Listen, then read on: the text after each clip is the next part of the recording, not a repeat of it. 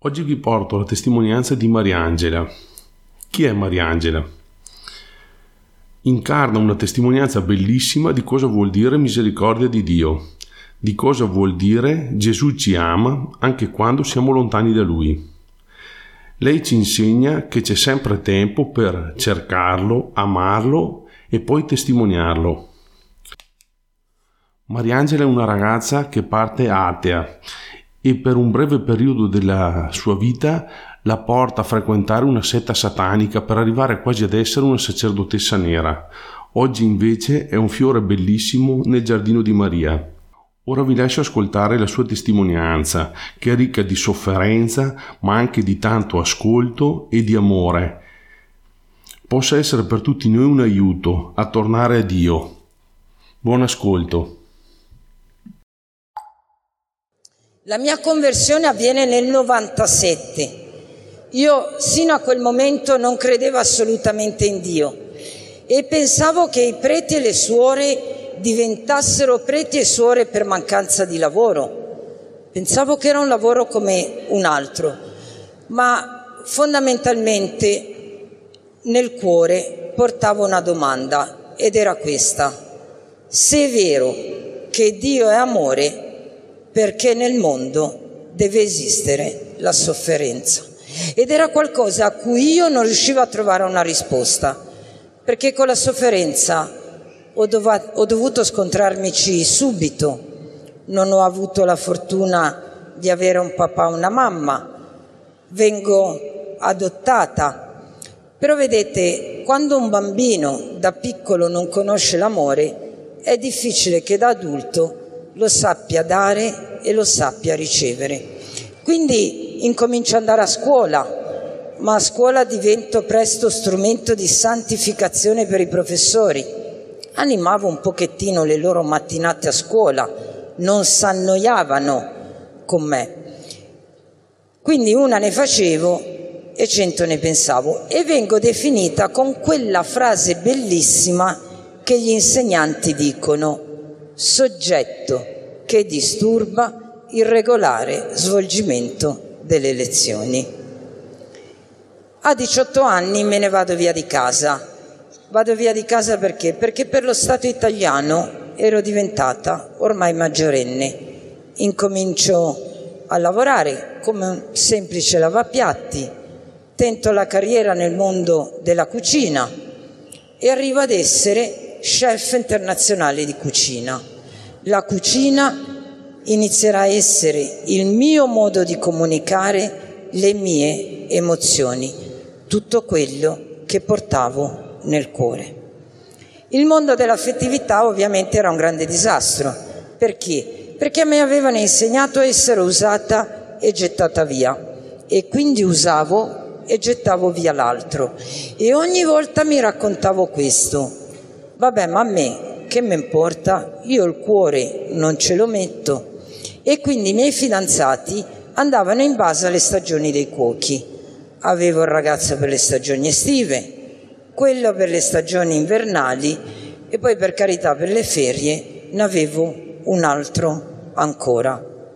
Sino a quando incontro un ragazzo speciale, un ragazzo che tante mamme oggi vorrebbero per la propria figlia era perfetto, ma aveva un grande difetto, che era un cattolico e un cattolico convinto.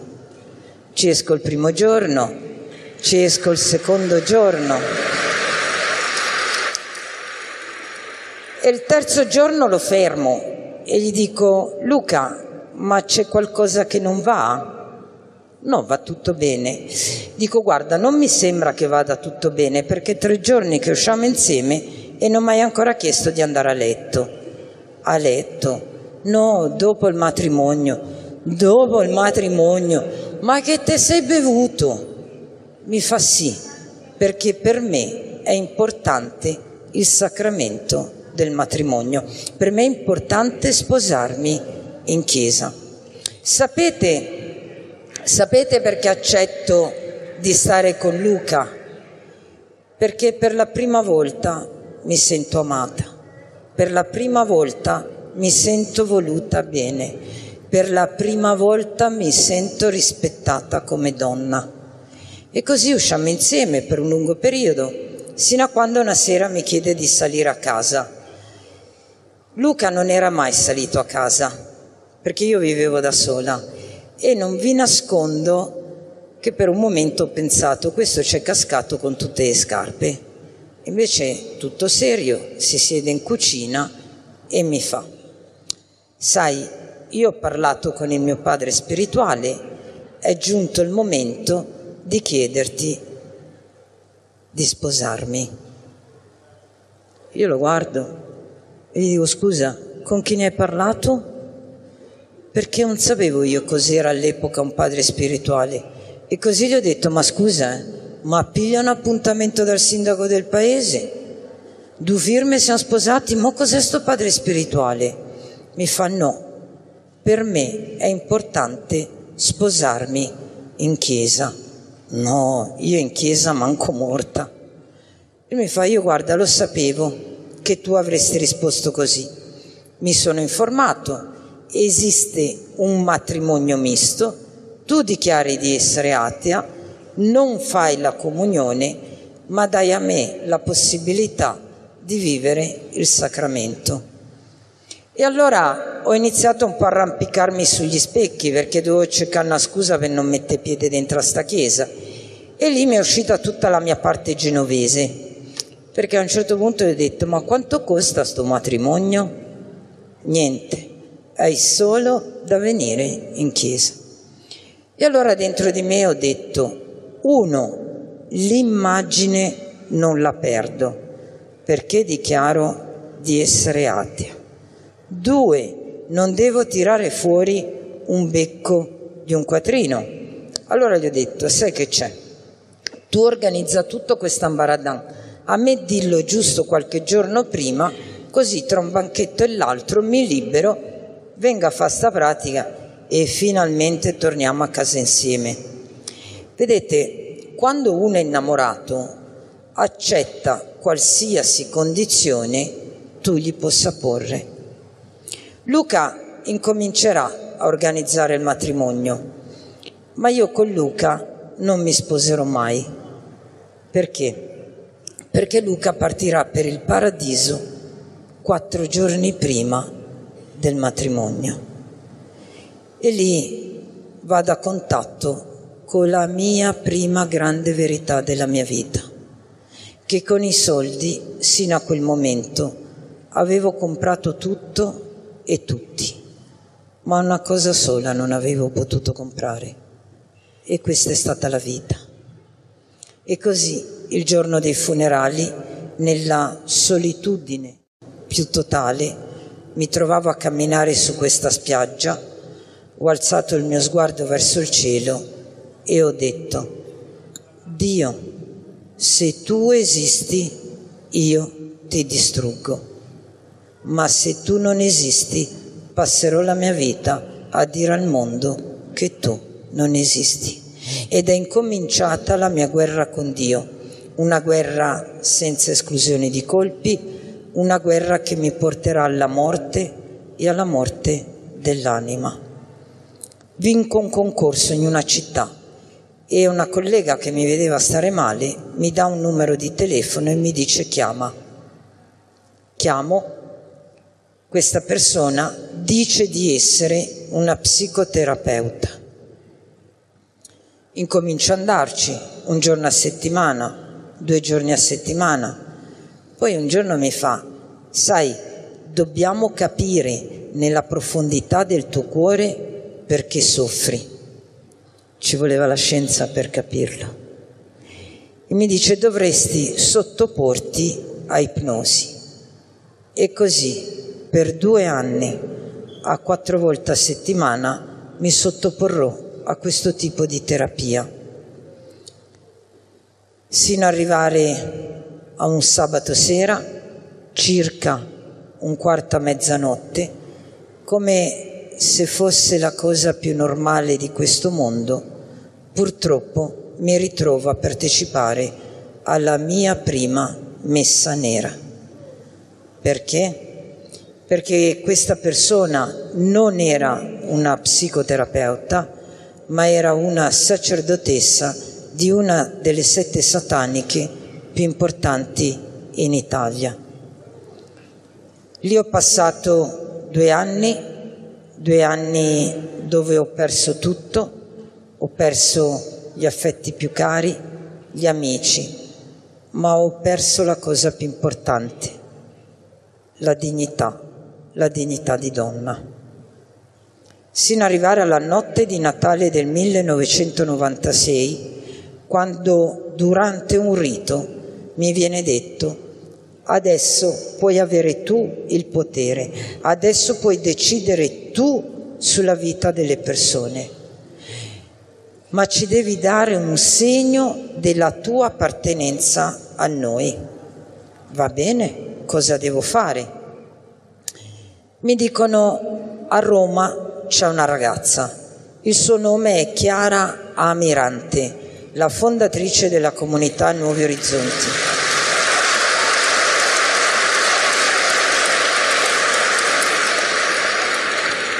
Per noi incomincia a essere un serio problema. Se tu vuoi appartenere a noi, vai a Roma e uccidi Chiara Amirante. Va bene, tutto era diventato normalità. E così mi consegnano un'arma, si decide di farlo la notte tra il 5 e il 6 gennaio. Perché viene decisa quella notte lì? Perché noi cattolici in quella notte ricordiamo la rivelazione di Gesù ai più lontani.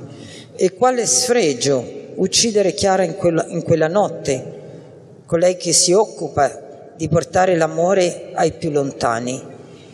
E così parto per Roma, sicura di quello che avrei fatto. Sono al campanello della comunità e Chiara racconta sempre che in quel momento ha sentito nel cuore apri tu quella porta perché c'è una mia figlia che ha bisogno. Chiara ha aperto quella porta e ha fatto una cosa sola. Mi ha abbracciata e mi ha detto finalmente sei a casa. È l'abbraccio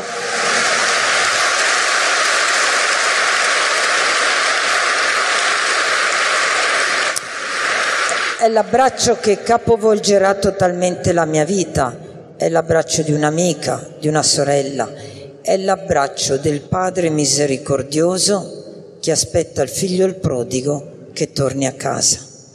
Mi ha portato in camera sua, ma i momenti di lucidità erano un po' pochini, ma in uno di quei momenti mi sono ricordata una cosa.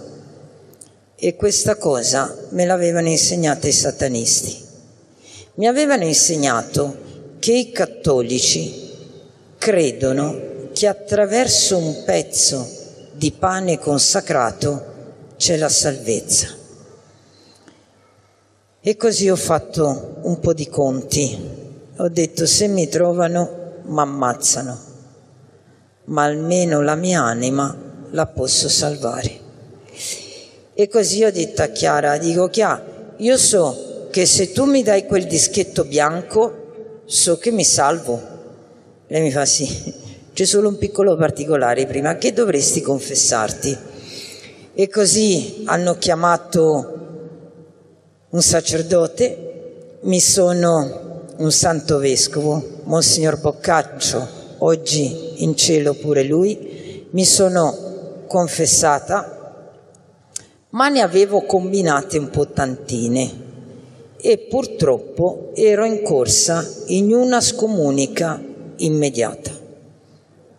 Si creava un problema, se mi trovavano mi ammazzavano, oltre che il mio corpo, anche la mia anima era persa.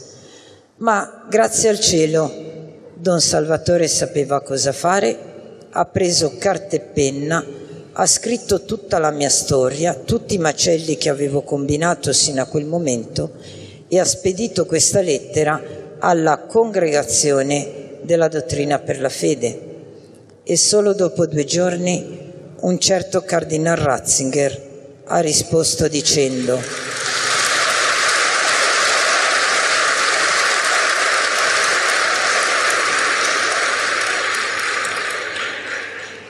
Oggi la Chiesa in festa perché un figlio è tornato a casa. E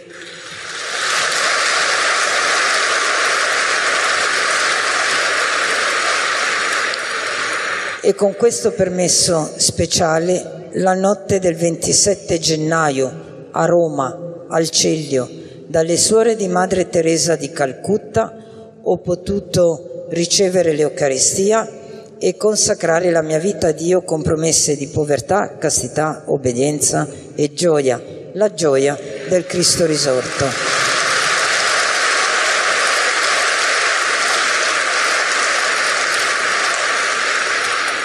e da quel momento tutto è finito e tutto è incominciato. Ho fatto tutto un percorso di guarigione sia a livello spirituale ma anche umano, perché noi abbiamo un'anima, un corpo e una mente e non si può solo lavorare sull'aspetto spirituale, bisogna anche lavorare sull'aspetto umano, psicologico. E ho iniziato poi ad andare a aprire diverse case sino a quando vengo mandata ad aprire un centro d'aiuto alla vita, un centro per ragazze madri in difficoltà, per donne tossicodipendenti, per donne che devono decidere se abortire oppure no. E la sera, una sera, andando a dare la buonanotte a una ragazza, questa ragazza con una lacrima mi dice, sai, io in qualche parte del mondo ho un figlio, non l'ho mai visto. Chissà se lui sa che io esisto. Dico, come non l'hai mai visto? Dice no, perché stavo in carcere, mi hanno fatto firmare delle carte e quando ho partorito il bambino è stato dato in adozione.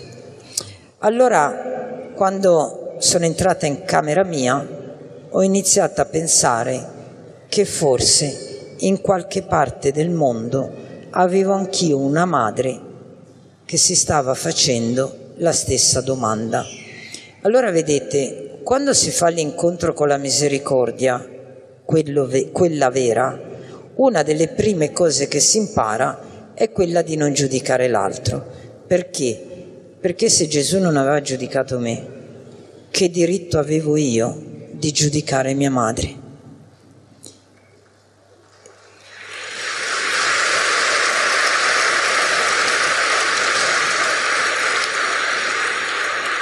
Così sapevo di una legge in Italia che permette in alcuni casi di sapere le proprie origini, incarico un tribunale, un giudice la trova, lascio a lei la libertà di decidere se incontrarmi pure no e il 9 giugno del 2004 parto per questa città del nord per incontrare mia madre. Ma commetto un grave errore. Dio non è al primo posto. Al primo posto c'è il mio bisogno. Sacrosanto, sfido chiunque a dirmi che non era un bisogno sacrosanto, ma non c'era Dio. E allora vedete, quando Dio non è al primo posto, la nostra casa è costruita sulla sabbia e c'è il rischio che da un momento all'altro crolli. Allora oggi una prima domanda che dobbiamo porci, che abbiamo noi al primo posto? Abbiamo il telefonino all'ultima moda? abbiamo Facebook, abbiamo i figli, abbiamo il marito, abbiamo la moglie, il lavoro. C'è anche chi ha messo l'amante oggi al primo posto, questi sono gusti. Vedete, quando Dio non è al primo posto, la casa è costruita sulla sabbia. E quel giorno la mia casa, per l'ennesima volta, era costruita sulla sabbia, perché dopo un breve momento mia madre, attraverso mia sorella, mi dice, tu per me non sei esistita allora, non esisti oggi, esci fuori dalla mia vita. L'ennesimo abbandono, l'ennesimo tradimento. E allora sono corsa a Roma, ero un po' incavolata e ho detto a Chiara, Chiara, tu mi devi spiegare che ho fatto io di male a sto Gesù. Posso capire prima, ma mo lavoro per lui. Perché questo deve continuare a trattarmi così? E lei mi fa, vedi, prima di te c'era una santa, una mistica, Santa Teresa d'Avila. Lei andava per tutta la Spagna a riformare i monasteri e gliene accadevano di tutti i colori. E un giorno, rivolgendosi a Gesù, ha protestato e gli ha detto Gesù, perché mi tratti così? E Gesù gli ha risposto, sai Teresa, io i miei amici li tratto così. E Santa Teresa d'Avila però gli ha risposto, adesso io ho capito perché tu hai così pochi amici. E io ho detto, senti che ha...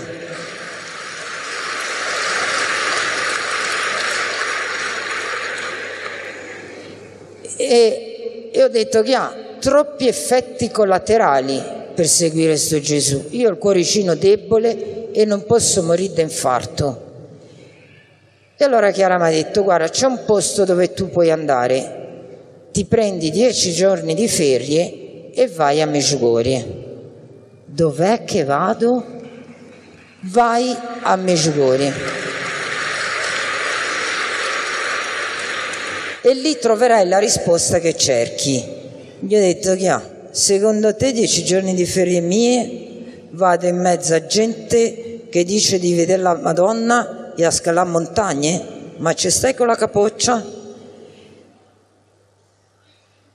Però c'è un particolare, quando a Chiara gli si gonfiano le due vene qua e questa vena qua, a Roma dicono sta per sbroccare, sta per arrabbiarsi. Allora ho detto che ah, io però te voglio tanto bene, facciamo così, che mi paghi nove giorni di ferie in Croazia e un giorno ti faccio una capatina a Meggiugorie. E lei mi fa sì, peccato che uno è un voto di povertà e non mi risulta che a te ti possa andare a pagare le ferie in Croazia. Due, ce l'hai di obbedienza, adesso per santa obbedienza vedi di andartene a Meggiugorie. E molto volontariamente sono partita per Meggiugorie.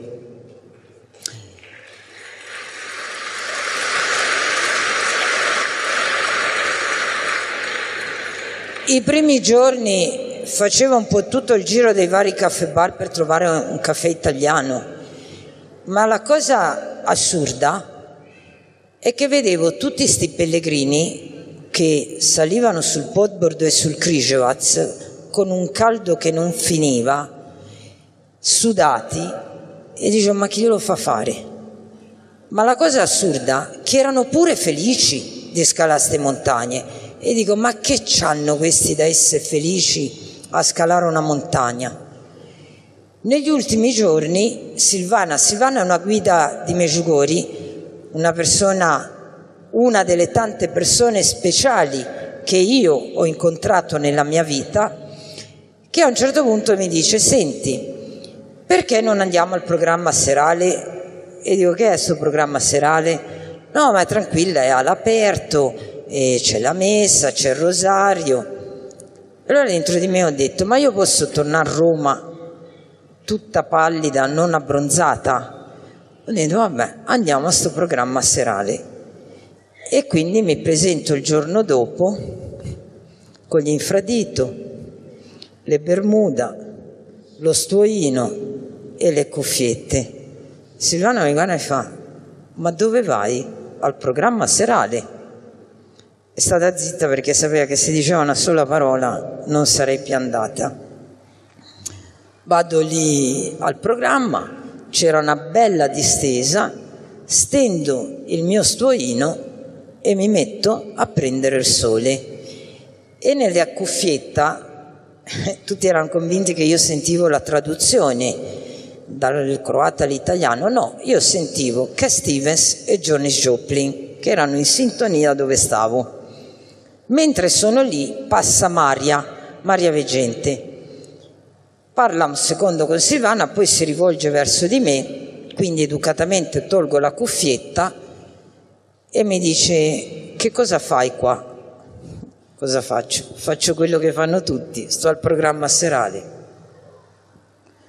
Dice, guarda, domani l'apparizione sarà pubblica perché incominciava il ritiro mondiale dei sacerdoti e quindi in Meggiugori c'erano presenti 700 sacerdoti, più tutti i pellegrini perché erano i giorni dell'anniversario.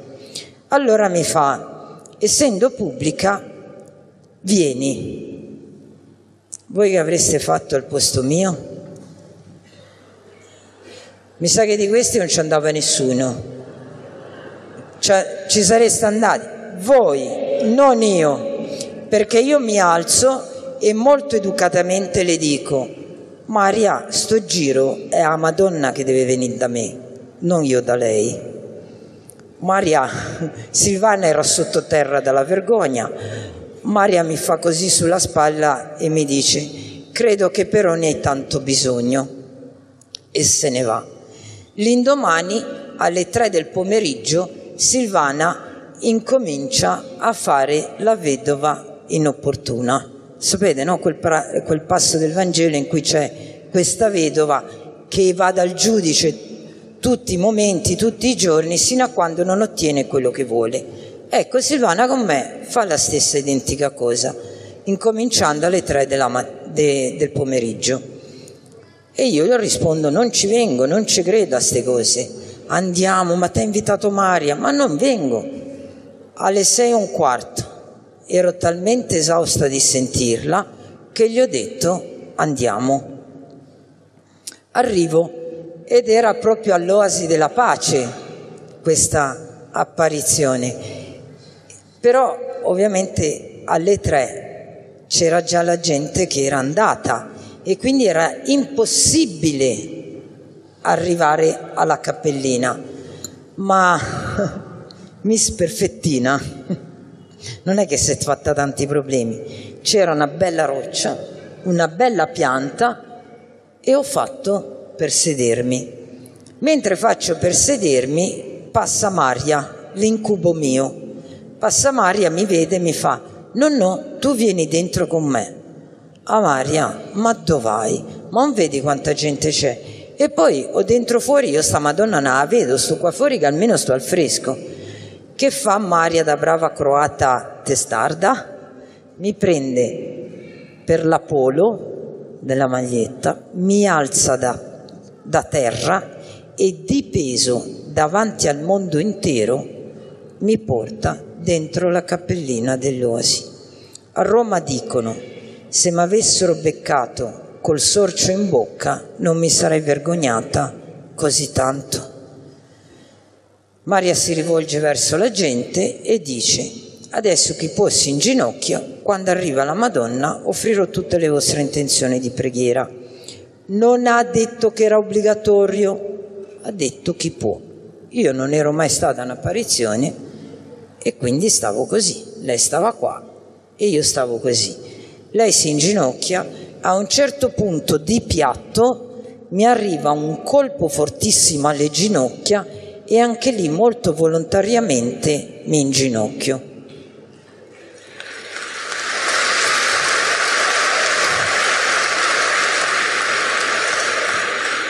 Mi inginocchio e lei incomincia a pregare, ma a un certo punto si blocca, fissa un punto, vi devo dire uno sguardo luminoso e mi rendo conto che a un certo punto muove le labbra e lì mi prende un pensiero molto profondo, molto spirituale, perché inizia a pensare, ma questa con la Madonna ci parla in italiano e in croato, ma che lingua usa?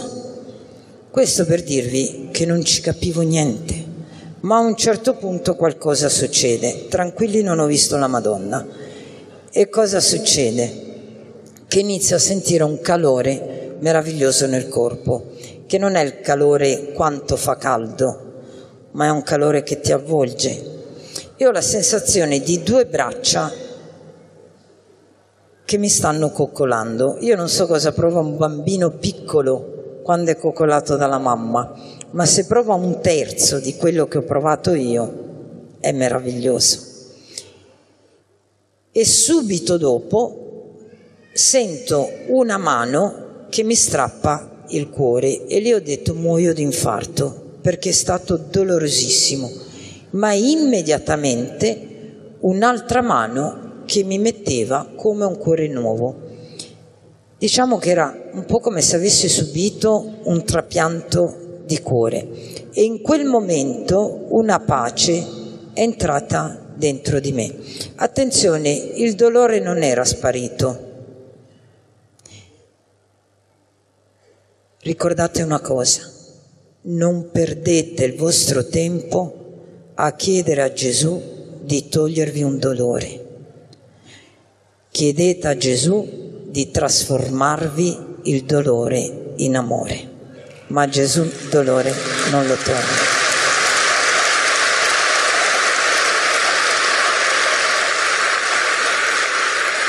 Stavo bene. Finisce l'apparizione, Maria si alza e fa quello che fa sempre quando ci sono delle persone e dice quando la Gospa, quando la Madonna è venuta, ho affidato tutte le vostre intenzioni di preghiera, la Madonna ha pregato su ognuno di voi e vi ha benedetto. E poi con il microfono in mano mi guarda e mi dice la Madonna fa suo il dolore che porti nella profondità del tuo cuore, ma da oggi solo lei ti farà da mamma.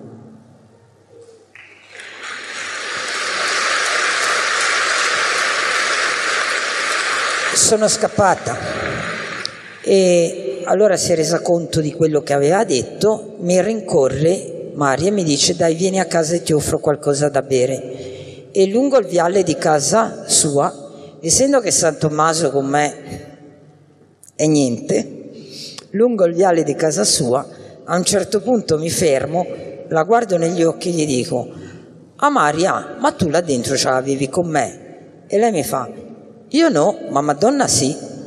E da quel giorno ho scoperto di avere una mamma speciale, una mamma 24 ore su 24, una mamma che non serve il telefonino, una mamma che non serve internet, una mamma che basta avere un semplice rosario tra le mani ed è Maria che ti prende per mano. E dove ti porta Maria? A Gesù. Perché Maria è la donna dell'umiltà. A sé Maria non tiene niente. Il suo scopo è solo quello di portarci a Gesù. Io ho iniziato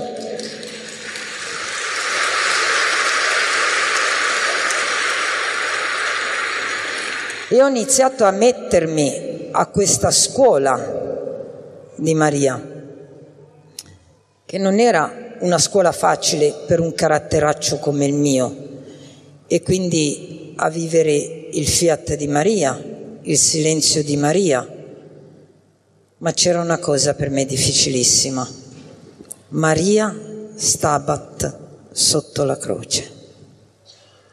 Quindi lo stabat di Maria e questa cosa per me era difficile, ma ho iniziato a starci, perché c'è quella cosa bellissima di, di Gesù sulla croce che dice a sua madre, madre, ecco tuo figlio, e a Giovanni dice, ecco tua madre.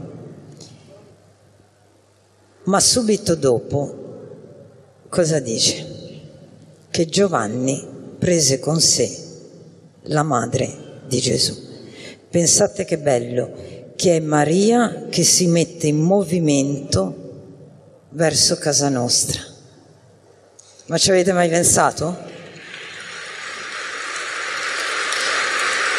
È bellissima, questa cosa è stupenda, perché è stata la svolta, perché ho iniziato a far sì che Maria camminasse con me.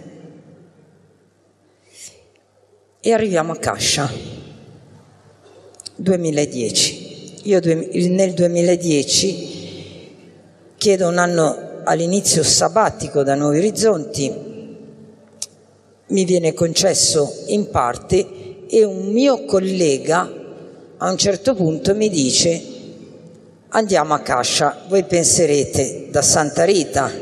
Ne, a mangiare le fettuccine al tartufo. Io sono arrivata a Cascia per, Sant- per le fettuccine al tartufo. E una volta a Cascia lui mi dice, sai, andiamo da Santa Rita, la santa dei casi impossibili. Santa che? Santa Rita, la santa dei casi impossibili. Allora gli ho detto, guarda, questa nel mio curriculum mi manca. E, mi fa, e così questa mi manca, visto che devo prendere questa decisione, perché avrei dovuto partire in missione, ma c'era in continuazione questo cuore inquieto, arrivo a Santa Rita e lì c'è un incontro speciale con una monaca, con Sor Giacomina, dove io parlando le dico, sai, ho preso un anno sabbatico e l'anno sta terminando. E lei mi guarda e mi fa, beh, l'importante è che prendere un anno non sia perdere un anno. E io gli ho fatto l'ennesimo dottore nel tempio e me ne sono andata. Ma per una settimana queste parole continuavano a suonarmi dentro. E allora essendo che voi l'avrete capito che a me è piaciuto molto sfidare Dio nella mia vita, ho detto ok, Gesù, se questa persona me l'hai messa tu accanto, adesso io le scrivo un'email e mi deve rispondere subito. Sarebbe tutto normale. Peccato che erano le due della mattina e nessuno alle due di notte sta sul computer. Vi potete pensare una monaca di clausura? Scrivo l'email, consegno tutto quello che la mia anima stava vivendo e schiaccio invio.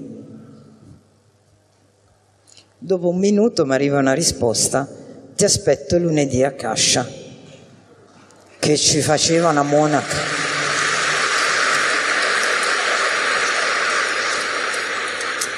Allora chiamo Mariella. Mariella chi è? Altra figura speciale a cui io ho dedicato il libro, che era una psicoterapeuta, è stata una mamma, anche lei in cielo, e la chiamo e gli dico, Mariella, ma che ci fa una monaca di clausura su internet alle due della mattina? E lei mi fa, ma a te sembra normale scrivere un'email alle due di notte? E così a me sembrava normale, bene, non lo è. Arrivo lunedì a Cascia e la prima cosa che ho chiesto a Sor Giacomina è stata ma tu che ci facevi alle due della mattina su internet?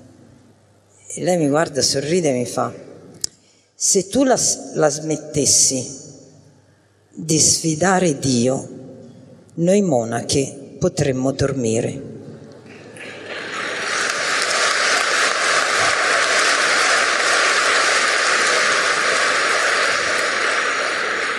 Che vuoi dire? Dice sì, perché io stavo dormendo e a un certo punto mi sono sentita prendere i piedi e, dov- e nel cuore ho sentito che dovevo andare ad aprire le email. Però tu capisci che erano le due del mattino, quindi ho dovuto alzarmi, andare dalla madre badessa, l'ho dovuta svegliare, raccontargli la cosa e poi insieme alla madre abbiamo deciso di andare a aprire le email e in quel momento è arrivata la tua email. Da quel momento ho capito che era giunto il momento di sfid- che era ora di smetterla di sfidare Dio.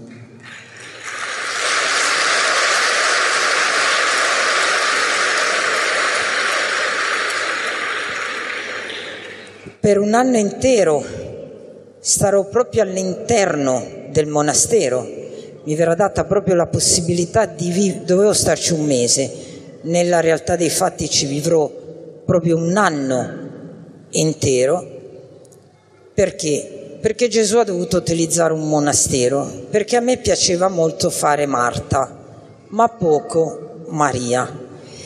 E allora più che un monastero di clausura, che ha scelto la parte migliore, non poteva inventarselo. Comunque difenderò a vita Marta, perché se quel giorno non c'era Marta Gesù manco magnava. Quindi ho imparato...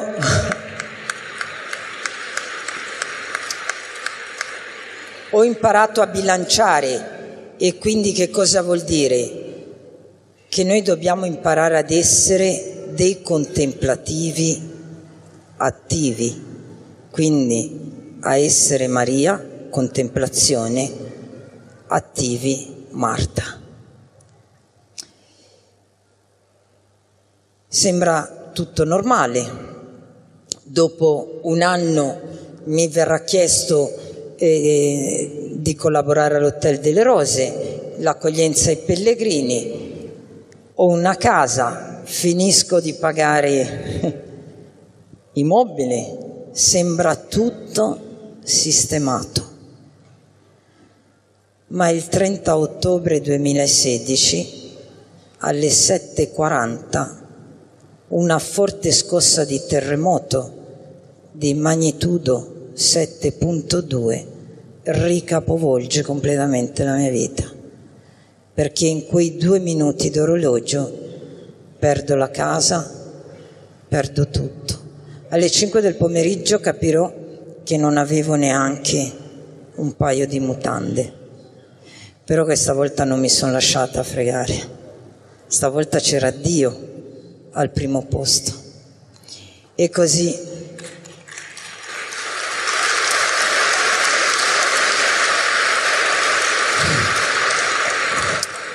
E così io e altri e due collaboratori dell'Hotel delle Rose, Pietro e Mayra, veniamo chiamati dalle monache e ci viene detto Guardate, ci sono tanti terremotati che hanno perso tutto.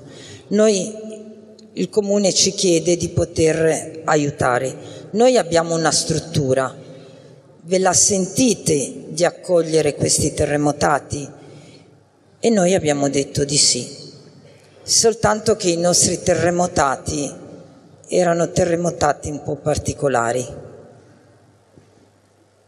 Perché vedete, Per un malato di Alzheimer in un albergo non c'è posto. Per un anziano che si, fia, si fa la pipì addosso in un albergo non c'è posto. Per una persona seguita dal centro di igiene mentale in un albergo non c'è posto. E così noi in 24 ore abbiamo avuto 34 tabernacoli viventi da amare.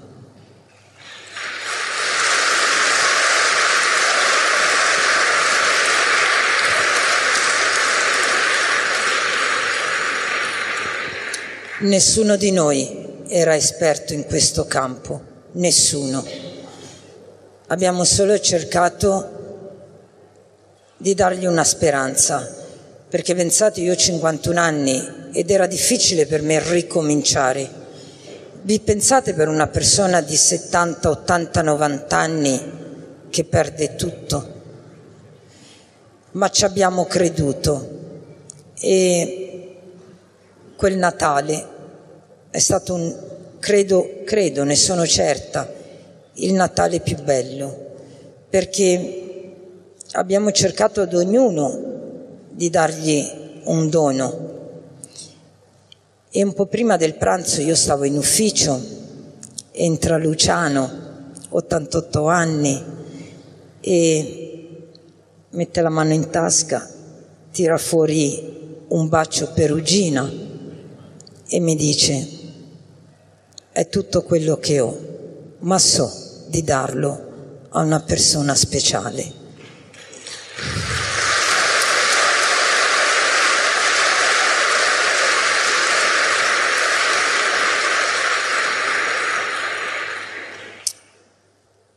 E così siamo andati avanti, adesso questa struttura è diventata un ospedale grazie alle monache e a ottobre finalmente decido di scrivere il libro. Eh, un po' perché qualcuno mi è stato veramente dietro, ma sentivo che era giunto il, il momento di farlo e si prepara questa bozza, io la consegno e a novembre parto per la Terra Santa. Quando torno chiamo l'editore e gli dico l'invito alla lettura lo deve fare il Cardinal Comastri. Poche pretese. E, e dico, io sono certa e lui piglia l'appuntamento, quindi io arrivata dalla Terra Santa scendo dall'aereo e vado direttamente a Roma.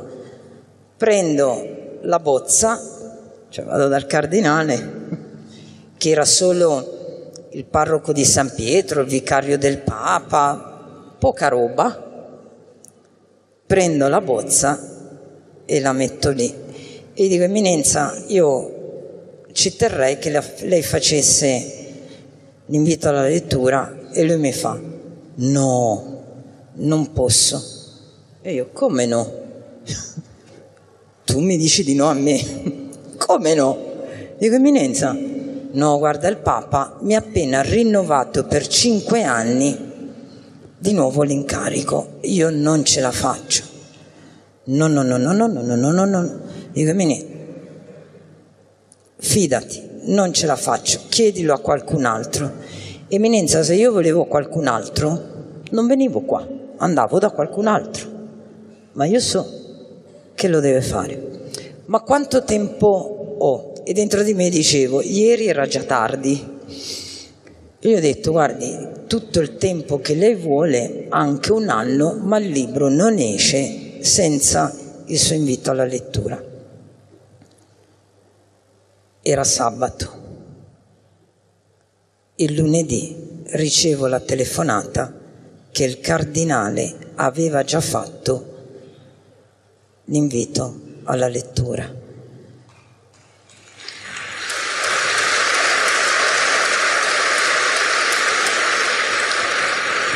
E per me è stato fondamentale perché c'è l'imprimato della Chiesa e questo per me era importantissimo. È arrivata a dirmi che ho finito il tempo. e, però vi vorrei dire oh, un minuto. Il libro, oltre che il cardinale, ho chiesto di scrivere a due persone un capitolo e sono una una psicoterapeuta, la dottoressa Claudia Cardinali, perché ho voluto che anche lei, sotto l'aspetto psicologico, dicesse qualcosa. E poi la dottoressa Giulia De Iaco, che è stata la mia nutrizionista, perché è stato fondamentale per me riscoprire il mio corpo, avere rispetto del mio corpo. E sapete perché sono convinta che questo libro ha già vinto? Perché quando ti chiamano delle ragazze con problemi di anoressia e ti dicono l'ultimo libro che ho letto è stato Topolino, ma dopo aver letto il tuo libro ho accettato di farmi aiutare in un centro per l'anoressia, lì ho vinto.